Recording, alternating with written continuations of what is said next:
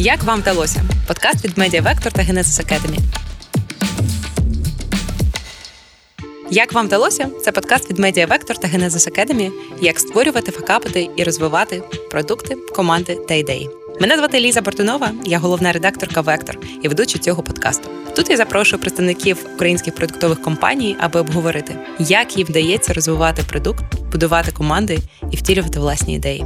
Тож, enjoy! і нехай усе вдається. Сьогодні ми говоримо про Таїмі LGBTQI додаток для знайомств, зроблений в Україні українцями на ринок США. Це флагманський продукт української продуктової компанії Upflame, яка зароджувалась у Genesis, а наразі має незалежне управління. У додатку Таїмі наразі 15 мільйонів скачувань, 700 тисяч щомісячно активних юзерів, а щодня їх додатком користуються 170 тисяч людей. Над створенням цього продукту наразі працює 80 людей у команді. Тож ми поговорили з Олександром Пасіковим, засновником Upflame та SEO Таїмі, про роботу у ніші LGBTQI знайомств, перформанс-маркетинг як драйвер зростання і наступному етапі розвитку компанії розбудові бренду. Ми згадували рекламні інтеграції з Netflix, Amazon та Ellen DeGeneres, як вимірювати ефективність вкладених коштів у таку величину, як бренд, і як українська компанія сьогодні сприймається на міжнародній арені. Що робити з конкуренцією у сьогоднішніх умовах та що визначає лояльність співробітників? Enjoy! і нехай усе вдається. Привіт! Привіт! Дякую тобі, що ти сьогодні з нами. Бо дуже цікаво поспілкуватися про вашу компанію, про ваші продукти, продуктові підходи і що в нас далі, і як ви плануєте перемогти. Круто. Ну, дякую, що запросили. Думаю, буде цікаво.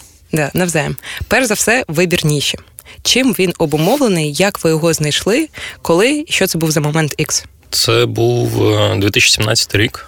А на той момент у нас вже був дуже багатий досвід у створенні social discovery дейтинг продуктів. І ми в той момент приходили із вебу на мобільну платформу дуже активно.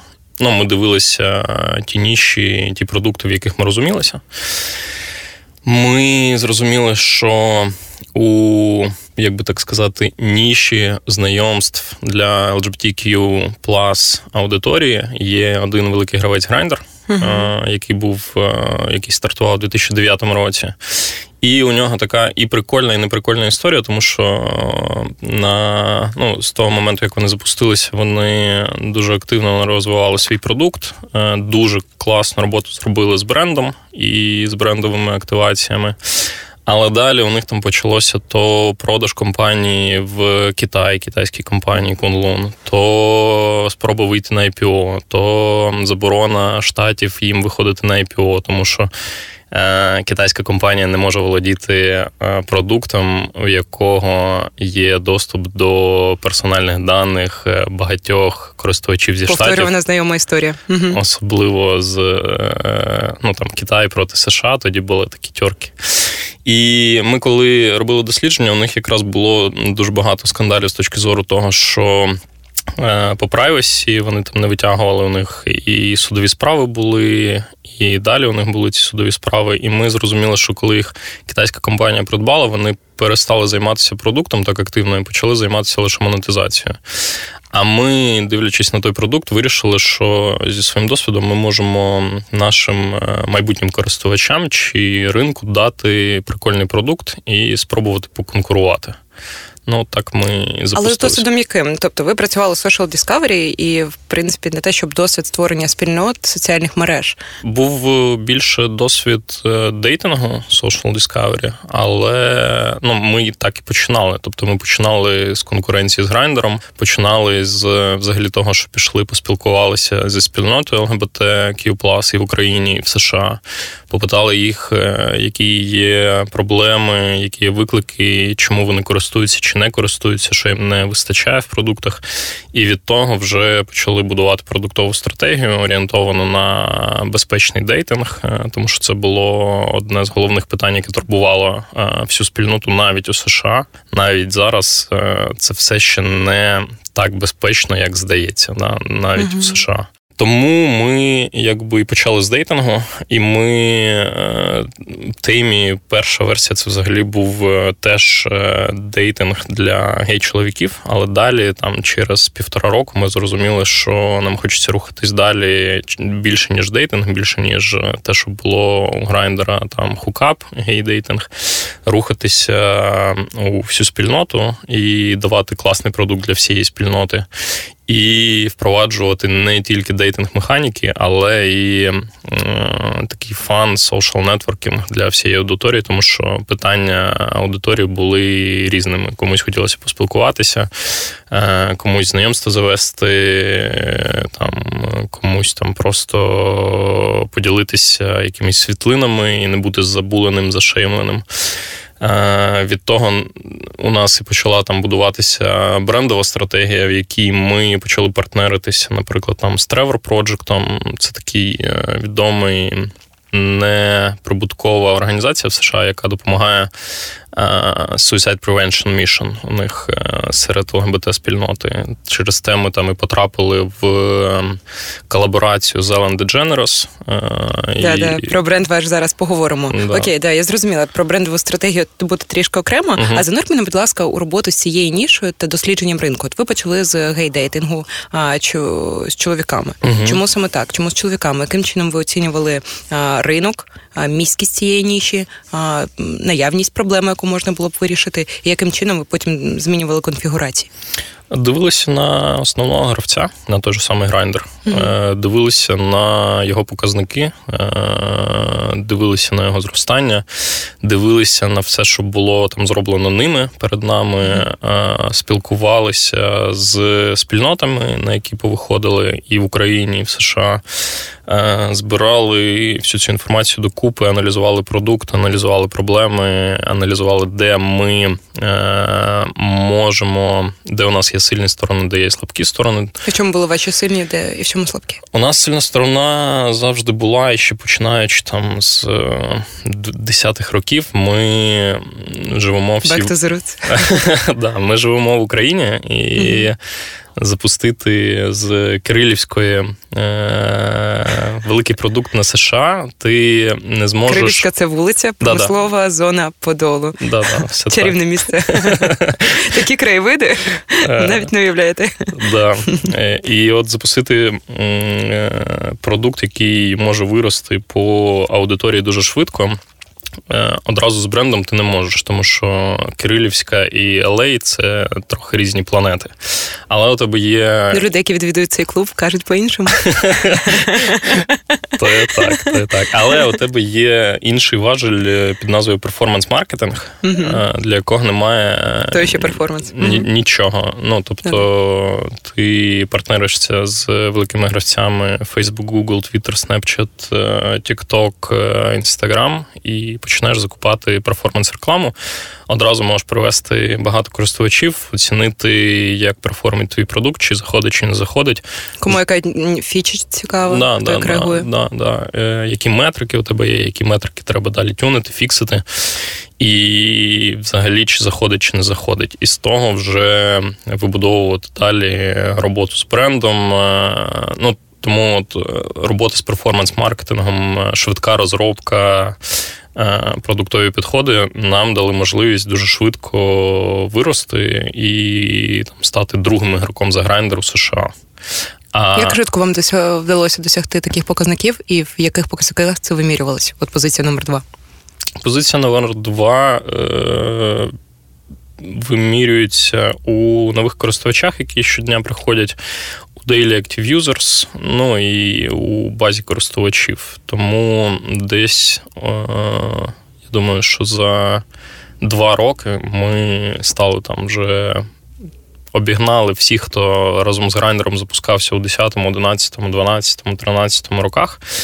І за рахунок е, цього швидкого перформанс-маркетингу, швидкої розробки дотюнювання продукту до прикольних показників ретеншену, до прикольних показників монетизації одразу, що дозволяло одразу реінвестувати у перформанс і починати роботу з брендом. Це нам дозволило дуже швидко зробити цей стрибок від е, кінця до другої позиції. У 2020 році друга позиція це було скільки monthly active users? Зараз у вас їх 700 тисяч. А тоді просто хочеться зрозуміти міськість цієї ніші, як вона взагалі працює. 20-21 рік це, я думаю, 300-400. Ага. Ну і потроху ми зростали. Десь ми навіть доходили до мільйона monthly active users. Зараз трошки відкатилися, тому що перероблюємо стратегію із балансом між перформансом і брендом. Угу.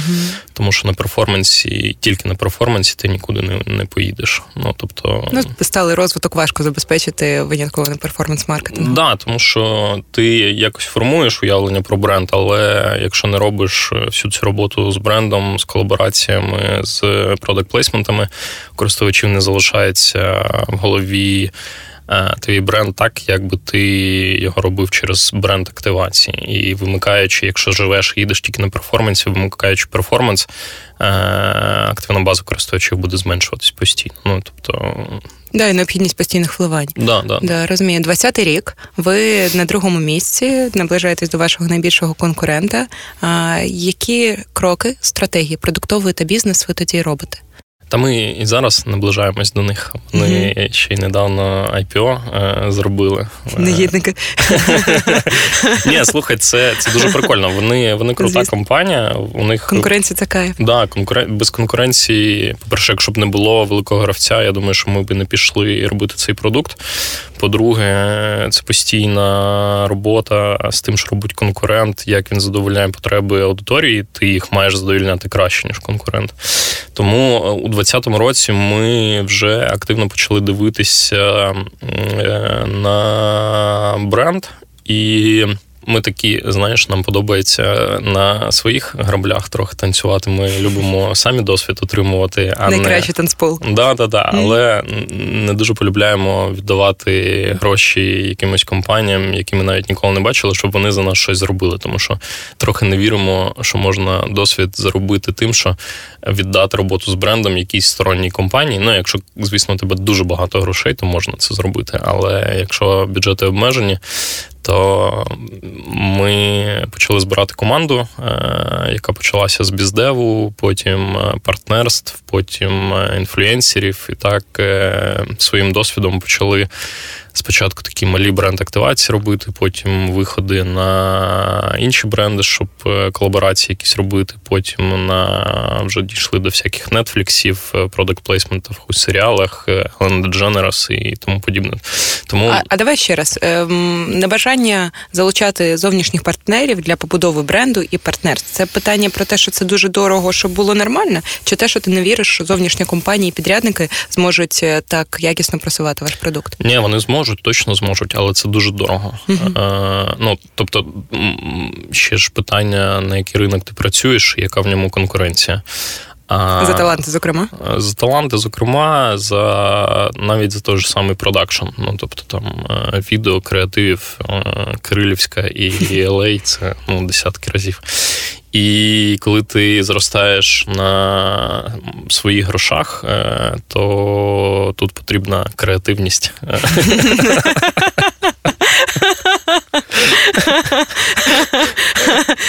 Прийнято.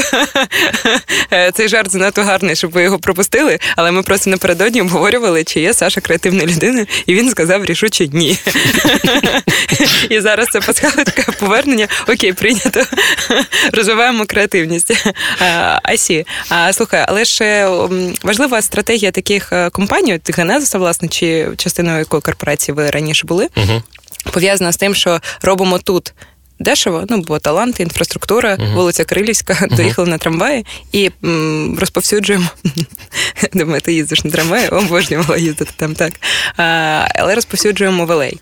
Угу. І, звісно, маржа зовсім інша, заробітки зовсім інші, і саме це замовлює динаміку зростання. Угу. Тому що заробляючи в США, це ж зовсім інші кошти, і ти можеш швидше зростати, реінвестувати? Е, Все так, але це до певного етапу розвитку компанії. Е, О, якого саме? Е, навчитися можна, е, колаборації побудувати можна, але.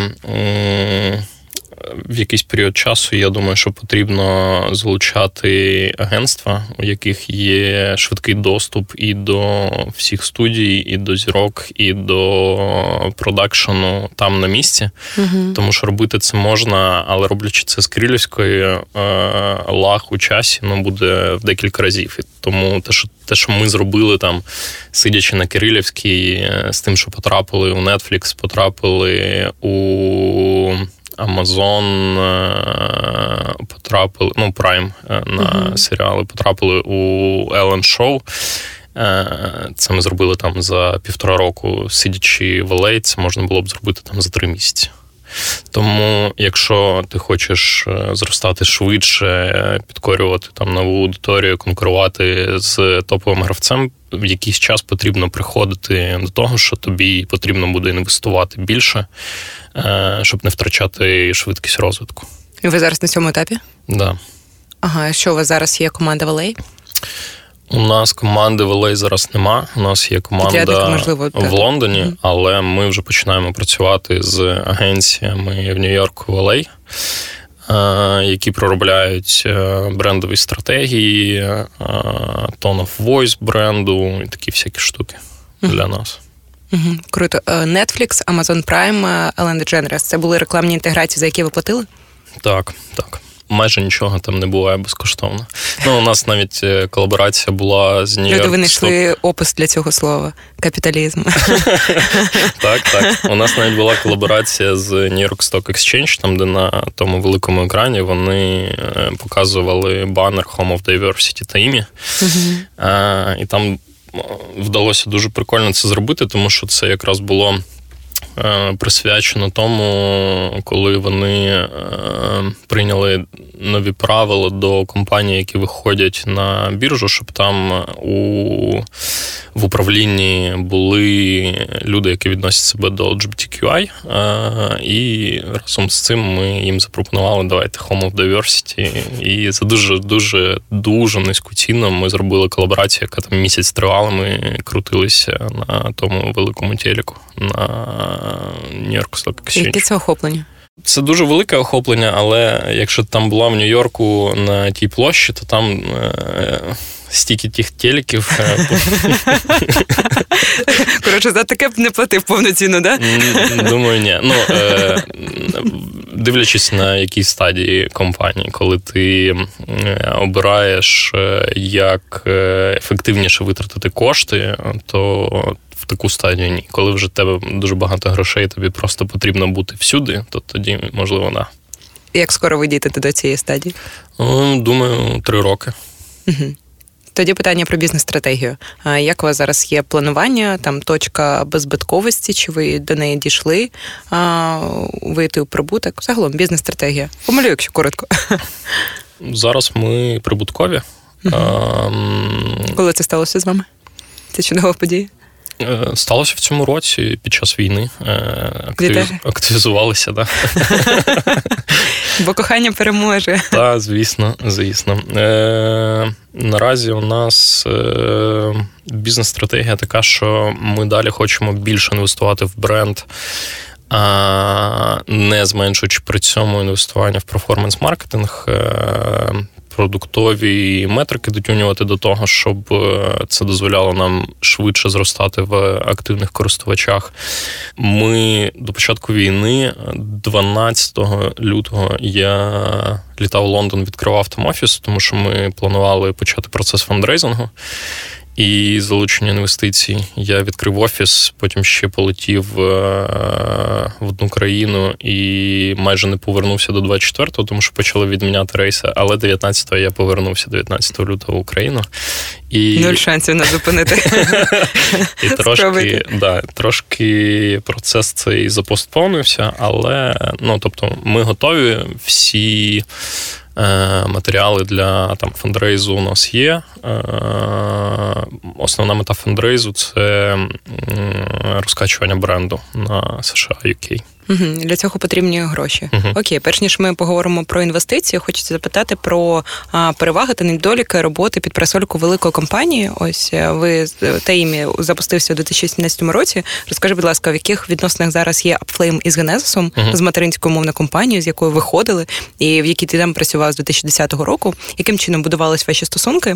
На якому етапі вони є зараз, в якому форматі, і які переваги та недоліки роботи з такою великою корпорацією? Начну з останнього. Так сказав, великої корпорації, ні, але це справді ну, в розрізі України це справді велика компанія. Слухай, я напевно не зможу назвати е, недоліки роботи під парасолькою Генезису, тому що в цій oh. в цій ну, до створення цієї so парасольки sweet. я доклав е, якихось зусиль. Mm-hmm. Ну тому що приходив у Генезис у 2010 році, коли там було 13 е, чоловік в трьохкімнатній квартирі, е, і всі робили все, що вміли. Ну і так потрохи там з розробника до ліда, до CTO, до CEO, до окремої компанії, ставши партнером Генезису ще у 2016 році. Наразі відносини такі, як і у всіх продуктів, які є і всередині е, корпорації, і поза її межами вже. Це постійний обмін досвідом, постійна допомога одне одному з процесами наймом, е, експертизою, контактами у всіх питаннях. Тому там всі компанії, які Е, народжувалися у Генезисі, або у них Генезис інвестував. Це така велика родина, яка постійно спілкується. Угу. Але зараз ви вже вийшли з екосистеми і ви у незалежному управлінні, правильно я розумію? Е, Так, так, але Генезис є інвестором у Аплеймі. Угу, Круто. А ти сказав про інфраструктуру, про можливість обмінюватися досвідом. Тут мені хочеться згадати партнера, завдяки якому ми тут сьогодні. Це Genesis Academy. No. Да, Не повіриш, це екосистема освітніх можливостей у сфері продуктового IT. Uh-huh. Вони навчають, дають доступ до власне цих знань, uh-huh. які є у Genesis за стільки років, з 2010-х років, коли це починалося в трикімнатній квартирі. А як багато продуктів вийшло з під їх парасольки, як багато вони створили, і до цих знань є доступ у неспівробітників у всього світу. І я хочу розказати про це нашим слухачам зараз, або будувати продукти класні, українські, створювати і розвиватися.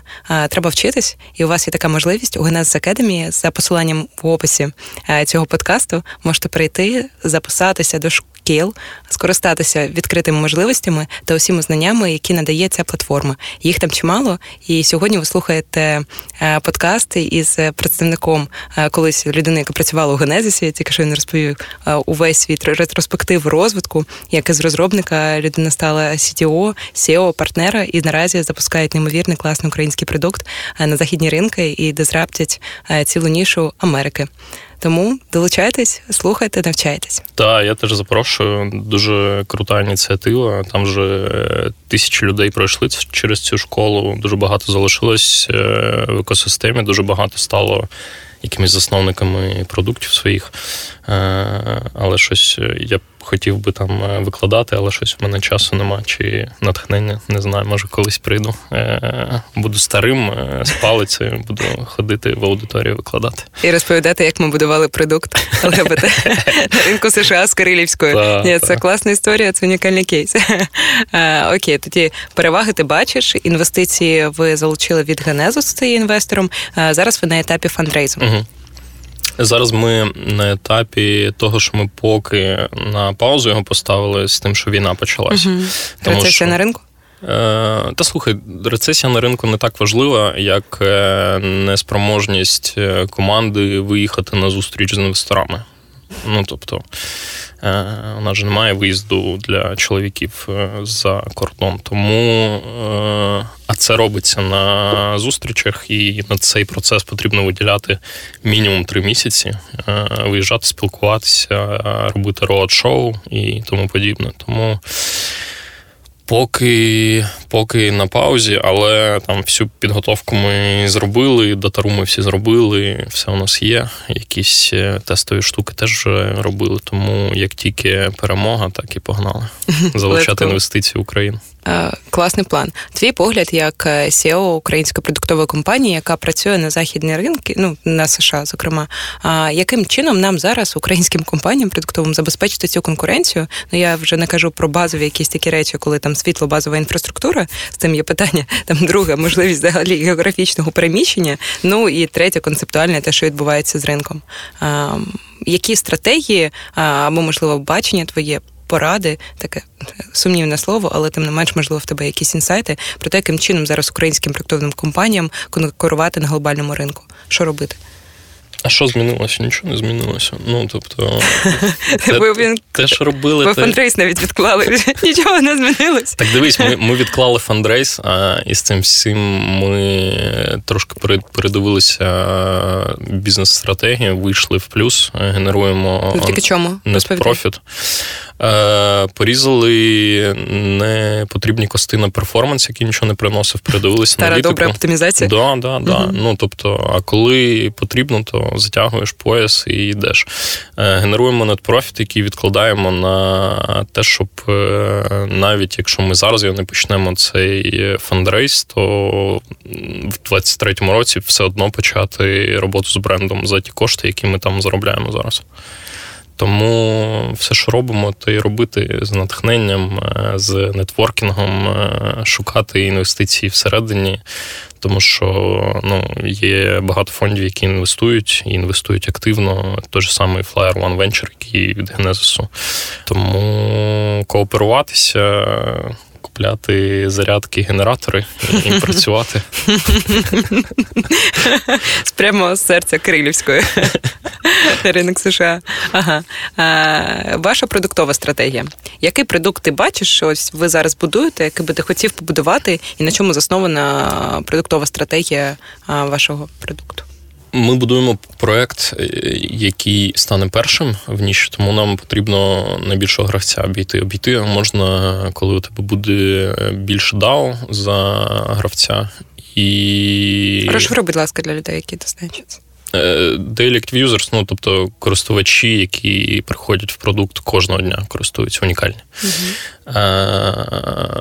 На місячній основі, які приходять кількість конверсія в підписника платного, конверсія в користувача, там який е, залишається з місяця в місяць. Ну тому такі глибокі продуктові метрики, на які потрібно орієнтуватися. Тому продуктова стратегія у нас наразі така, що ми всі продуктові зміни робимо для того, щоб максимальну користь е, приносити користувачам, які приходять у продукт, щоб вони частіше поверталися. Е, Retention is the king. Е, Так, я думаю, що так, тому що якщо взяти дві крайності, у тебе там е, ти дуже прикольно конвертиш в платника, дуже багато грошей заробляєш, але ніхто з них не залишається в продукті і відвалюється одразу. Е, тому ну, там ретеншна у тебе ніякого нема, ти можеш просто арбітражити. Ну там uh да, розуміємо це. І на інші Бенерочок додали і ось заробили.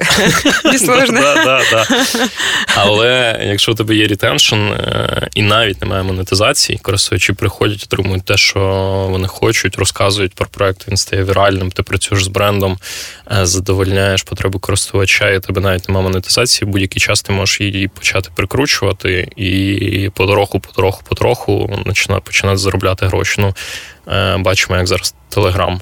Він скільки був безкоштовний. Зараз вони потроху впроваджують е, преміум фічі, які ще поки не потрібні. Е, ну так, за зірочку за то платити. Ти а, платиш? Ні, я не плачу. Але теж. але якщо вони зроблять платним зберігання історії переписок, я думаю, що там буде бум ревеню. Да, да. Може, вони зараз слухаються, це буде класна фіча. А які фічі ви запровадили? Можливо, вони зробили якийсь брейкстру для вас? Ось саме у питанні ретеншена. Були якісь такі? Е, в нашому продукті найголовніше, щоб е, новий користувач, котрий приходить, е, якщо брати, наприклад, дейтинг сторону продукту, отримував mm-hmm. максимально швидко меч з іншим користувачем. Тому основна робота, яка ведеться, вона ведеться з алгоритмом зіштовхування людей один з одним, таким чином, щоб активність перерозподілялася порівну. Ті, хто активні. Е, лайкали, ставили лайки тим, хто менш активні, їх заохочували заохочували теж вмикатися в продукти, робити це. Тому е, головні такі штуки вони під капотом е, всередині алгоритму співставлення користувачів один з одним, зіштовхування їх і переведення їх у живе спілкування у діалог.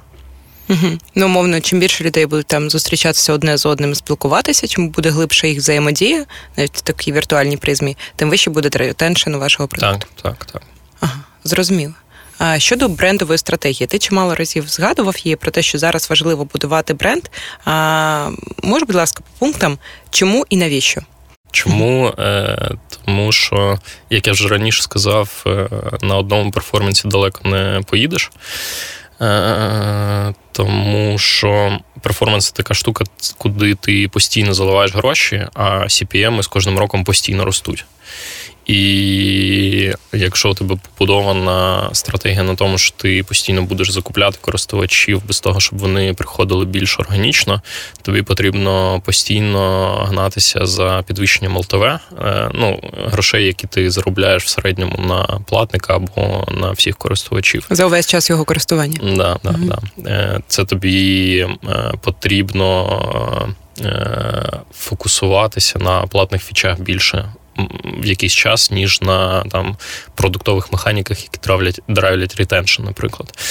А якщо ти нормально працюєш з брендом, інвестуєш туди і робиш достатньо правильні штуки, ти формуєш у користувача е, свій бренд е, top of the mind, е, коли при виникненні потреби з кимось поспілкуватися, познайомитися, твоя аудиторія буде згадувати тебе, а не твого конкурента. І буде йти шукати тебе за твоїм ім'ям, встановлювати тебе, і ти за це не будеш платити, а вони будуть тобою користуватися. Тому така загальна стратегія, щоб е, витрати на перформанс вони там зменшувалися, зменшувалися і зменшувались а витрати на бренд, активації, колаборації, продукт плейсмент і інфлюенсерів вони зростали, і вимірювати це далі е, бренд-ліфтами різними з по зрізам з аудиторії. Як ти робиш це правильно чи неправильно? Опитування. О, да, розкажи, будь ласка, яким чином це вимірювати? Бо робота з брендом, піаром це завжди біль, і зрозуміти, яким чином усі ці гроші вкладені, всі ці рекламні інтеграції, Netflix, Amazon, Ellen DeGeneres конвертуються тобі потім у бізнес велю Як ви це вимірюєте? Поки що перформанс-маркетинг там все зрозуміло. Ні, перформанс-маркетинг тут... дуже зрозуміло. А от бренд, е, поки що ми самі навчаємося, як це правильно вимірювати. Е, Інсайти на цьому шляху. Що ви вже зрозуміли про цю історію?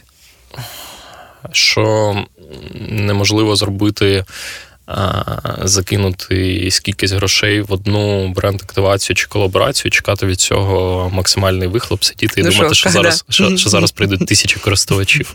Це так не працює. Оновлювати постійно табличку да, з аналітикою. Да, да, е, Це так не працює, навіть якщо ти з'являєшся там на якомусь великому шоу або серіалі і сидіти чекати ввечері цього виходу, що всі підуть тебе встановлювати. Так воно не працює. І якщо ви сподіваєтесь трошки закинути грошей і отримати з цього багато користувачів, так воно не буде працювати. Воно буде працювати лише як системний процес, коли ти розписуєш. Стратегію роботи з брендовими компаніями на рік. Це може бути там активна робота в першому кварталі, в другому кварталі ти активно працюєш перформанс-маркетингом, е, показуєш там рекламу на тих, хто міг бачити твої бренд-активації, і далі по кругу. Другий там квартал перформанс, третій знову бренд, і так е, одне зміняє інше потрібно користувачам постійно нагадувати про себе, розказувати про себе, що у тебе з'явилось нового, з ким ти запартнерився, чому у тебе крутий продукт. І так, е, потроху кожен користувач е, буде запам'ятовувати саме твій бренд. Ну і як роблять бренди, там я не знаю, пральних порошків, коли ти приходиш у супермаркет і чомусь тягнешся рукою за там тайдом якимось чи ще чимось. Ти сам не розумієш, чому. Е, ну, навіть може там не дивишся на ціну. Бо в голові у тебе вже сформувалася е, чітка зв'язка. Потрібно випрати речі, значить там цей порошок. Uh-huh. Тому це ми хочемо робити з нашим брендом. І рухатися саме туди. І це неможливо робити точково. Тобто не можна взяти, завішати весь Нью-Йорк е, банерами на два тижні і чекати, що все, ти все зробив, що від тебе можна було очікувати, і зараз ти полетиш. Гроші течуть рікою. Бачу їх долари в очах. А ось ти, як SEO, людина, яка має безпосередній вплив, мабуть, на фінансове планування, яким чином ви для себе визначаєте, скільки грошей ви готові на це витратити, чи як довго грати в цю історію? Історію, ну умовно грати uh з брендом, коли тобі немає прямих результатів, тобто я зрозуміла планування, це, до речі, дуже цікаво поквартально. Як планувати? Е, в залежності від того, ну там специфіка українського бізнесу, що у нас більше планування в залежності від того, що у тебе там на рахунках є. Ну, в принципі, логічно. А не те, Нема що... грошей, нема планування. А не те, що ти очікуєш закрити раунд, бо в Америці воно трохи по-іншому працює. Fake it till you make it? Да, да, да. Ну, щось типу таке, але там закрити раунд, якщо ти. Е... Ну, скажімо так, якби зараз взяти і всю компанію і перенести в Штати, mm-hmm. в Сан-Фран кудись, чи в Долину, чи в Олей, чи в Нью-Йорк. І з теперішніми показниками просто вийти на ринок і сказати, ми фандрейзимо. Я думаю, що ми Браун закрили там за три тижні або за місяць. Тому що там це набагато легше. Там від цього і будується бізнес. Ну тобто е, вибудовується таке планування, що давайте там закладемо декілька мільйонів в бренд активації, і там е, вже заклали, вже підписуємо контракти, але ще навіть не залучили інвестиції, але впевнені, що залучимо. Е, це неймовірна впевненість у собі. Я не раз чула вже, до речі, за останній час, що українські компанії, зокрема, привабливі тим, що ми вміємо прибутковість. Ну тобто, ми зовсім ринок, інакше. ринок дуже змінився за останні три роки. Якщо три роки тому.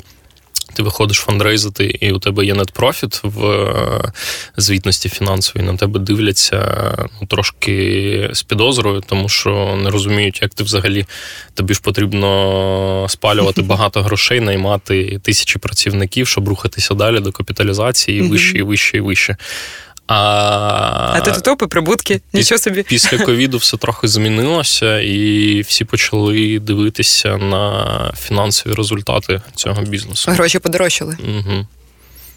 Ну, тобто е, перевага віддається компаніям, які е, не просто вміють витрачати, а вміють витрачати, щоб заробляти через якийсь період часу. Ну, осяжний, не через 10 років. Угу. Ну, тобто, Гарний згадай історію Клабхаусу, як, якому там вже скільки там мільярд вже коштував, чи не зрозуміло, скільки там вже Ендерсони Хоровіці в нього вкладалися. Ну так, по ринку ходила. А потім ну, Просто щось... слухай, ця паперова капіталізація, вона ну, теж чим визначається і на що дивитись. Ну, був Клабхаус, всі слухали, тусувались. Не стало його. Капіталізацію намалювали, і що з нею тепер зараз? Ні, що, є ще Клабхаус, він ще працює. Ні, ні, чудово, да, капіталізація ж. А знаю що. Нехай буде, але дійсно це те, що вирізняє українські компанії. Ось щодо позиціонування, до речі, про українські компанії. А коли ви виходите з цими бренд-інтеграціями, чи фігурує інформація про те, що цей продукт робиться в Україні? Можливо, останнім часом у вас змінився на це погляд, або просто окреслює, як ти це бачиш, і яким чином його Origin, називаємо так, е, впливає на вашу бренд-стратегію, яка має місце там?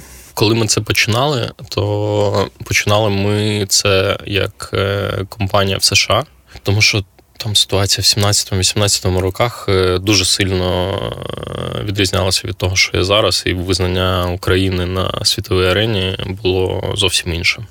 Mm-hmm. Ну, тобто, там е, тоді Україна, ну ще в 17-18 році ти кудись в Штати приїжджаєш, е, чи кудись в світі кажеш, я з Києва, і тебе питають, чи це в Росії, чи ні. Mm, ну, бля. Аж зло бере. Ну нічого, нічого, ми працюємо над цим. Ага.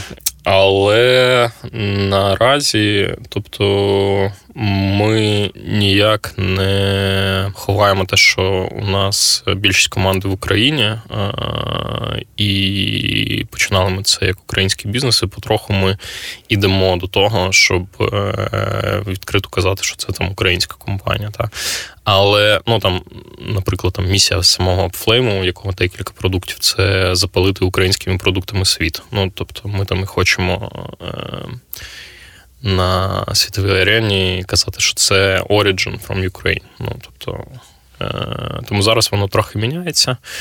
Е, та й там залучаючи інвестиції, е, ти ж не можеш е, казати, що ти там всі всі подорожують, а той той там, а той там. Всі подорожують на Крилівську. Чудове місце, всім рекомендую. не? Тому ми потроху йдемо до того, щоб казати, що це прям originally from Ukraine. Ага, а які на цьому шляху є перепони? Ну, наприклад, е, там зараз, е, якщо казати про фандрейс, якщо ми б його робили, і казати якомусь е, інвестфонду в США, наприклад, що там більшість команди сидить в Україні, це ж величезний ризик. Ну тобто, уявляєш, ти вкладаєш багато грошей у команду, яка знаходиться під постійними ракетними обстрілами. Щодня це роблю.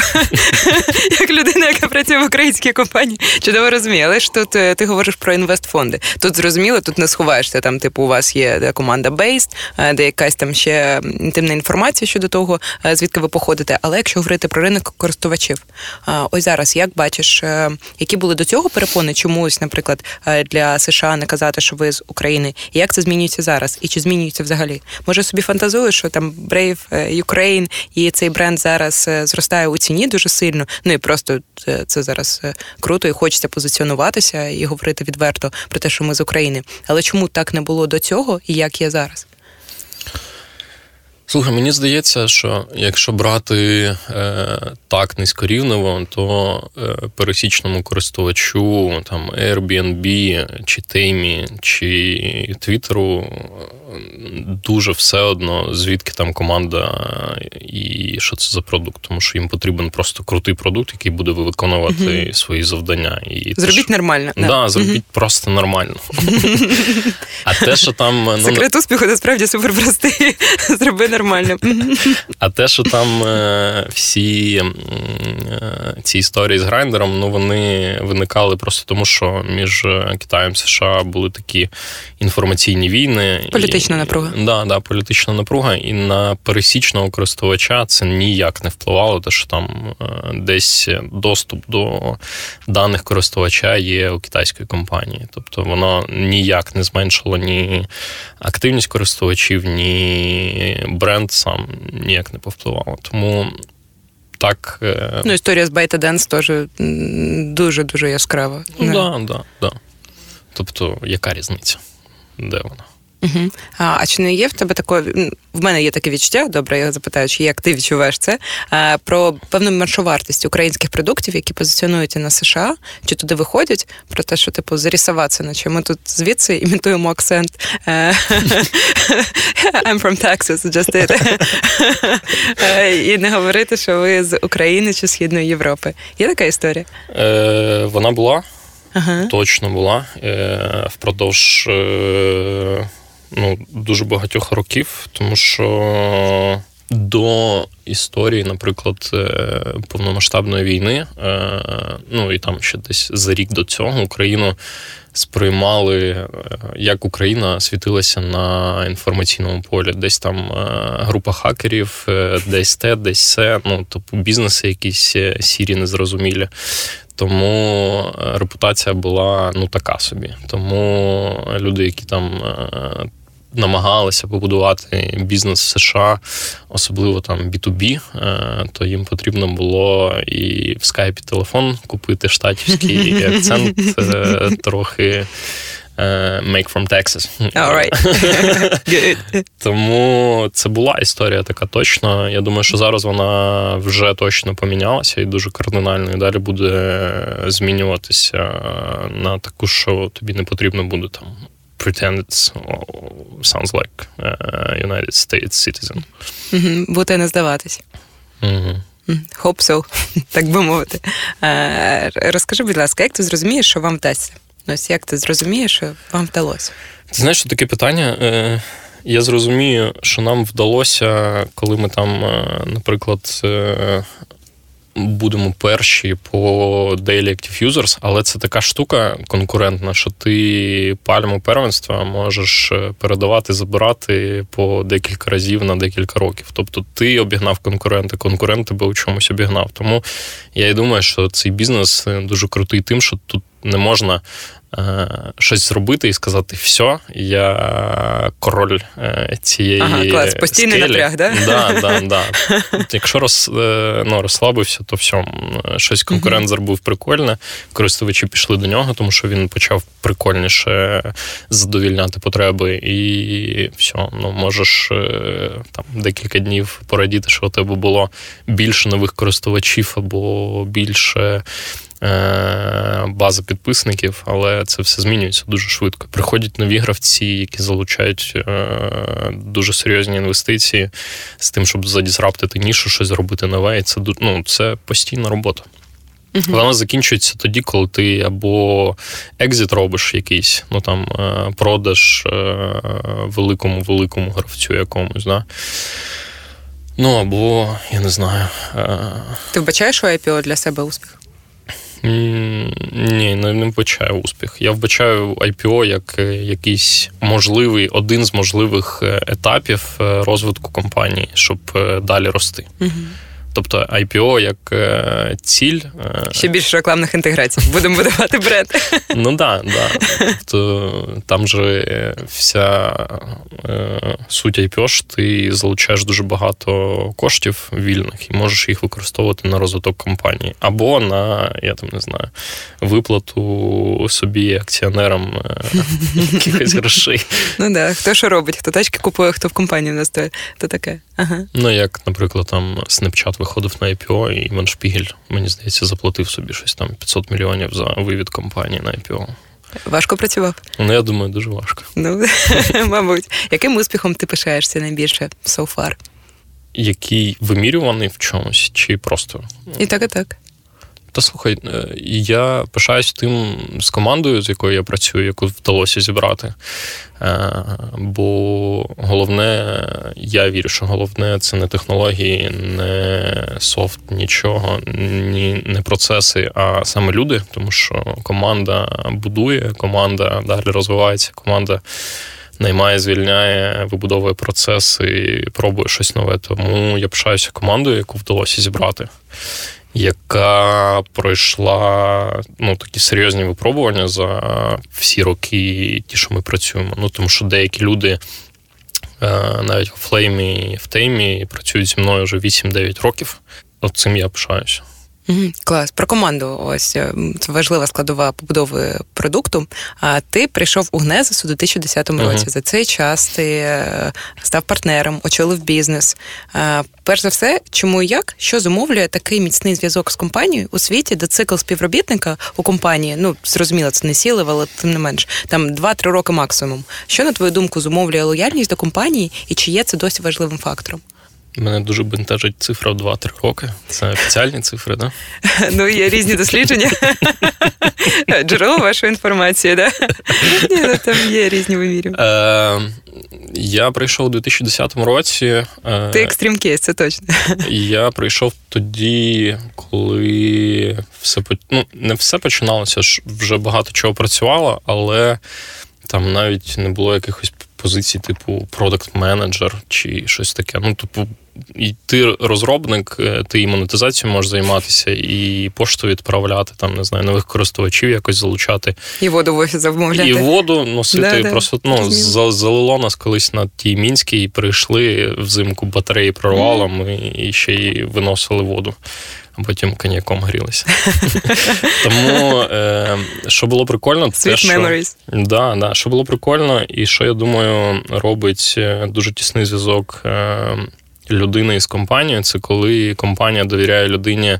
Пробувати робити помилки, пропонувати якісь рішення, самостійно їх виконувати, відповідати за результат. І якщо він є, просувати людину далі і далі, давати їй все більше і більше можливостей і варіантів щось тестити, щось запускати нове. Тому я думаю, що мій кейс саме в цьому. Мені у свій час там дозволили дуже багато експериментувати з чим, починаючи там з розробки, інтегрувати аналітичну систему, багато продуктів, які були на той час. Е, тобто ніхто не приходив, казав, що треба зробити ось це, ось це і ось це. От е, ось саме так. Приходили і казали, слухайте, давайте щось напілимо, давайте аналітику побудуємо.